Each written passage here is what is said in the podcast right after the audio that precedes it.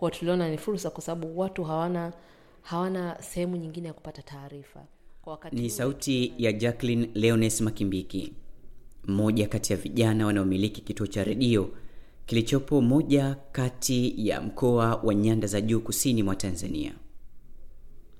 Uhaba wa vituo vya redio katika jiji la Mbeya ni miongoni mwa fursa zilizokuwa zimemzunguka jacklin na hivyo aliamua kuichangamkia. Uliwezaje ama mliwezaje kutambua kwamba hii hapa ni fursa hadi mwisho wa siku mkaanzisha kituo cha redio? wakati tunaanza redio mbea kulikuwa hamna redio.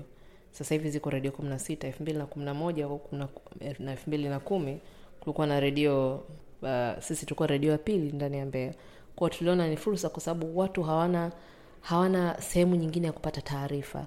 Kwa wakati ule tuliona redio itakuwa ni sehemu nzuri kwetu sisi kuwapa taarifa wananchi pamoja na kutangaza biashara za watu ndani ya jiji la mbeya ili kukua. Kwa nini mliamua zaidi kuanzisha redio na si kufanya kitu kingine zaidi? redio ilikuwa bei nafuu zaidi kwa wananchi. Mwananchi sio lazima anunue kifurushi awe na internet awe na kitu chochote. Yaani yeye ni redio ya elfu kumi na tano anaweza hata akasikiliza kwenye simu na ni bure. Kama ilivyo kwa vijana wengine walioamua kuzifanyia kazi fursa walizoziona, Jacqueline naye alipitia mikiki kadhaa ambayo imemfanya afikie alipo hivi sasa.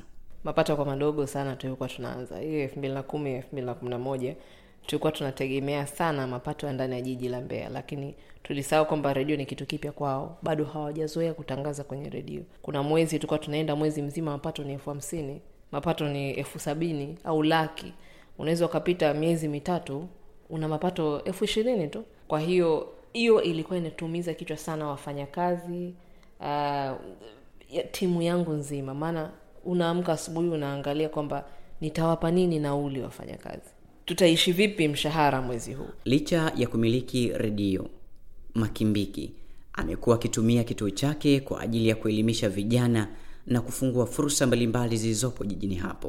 Uh, tumekuwa tukiwakutanisha vijana na vijana wengine vinara Tanzania uh, jinsi wanavyofanya biashara katika sekta tofauti na jinsi wanavyojishughulisha pamoja na kuwafungua kwa opportunities ambazo ziko katika jiji la Mbeya na mkoa wa Mbeya na Songwe. Jacqueline hapa na washauri vijana ni kwa namna gani wanaweza kutumia fursa zinazowazunguka katika maeneo yao.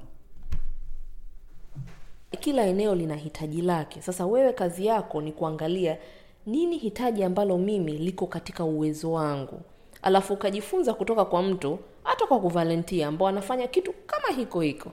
Uone anafanya vipi na wewe unaweza kufanya kwa kiwango chako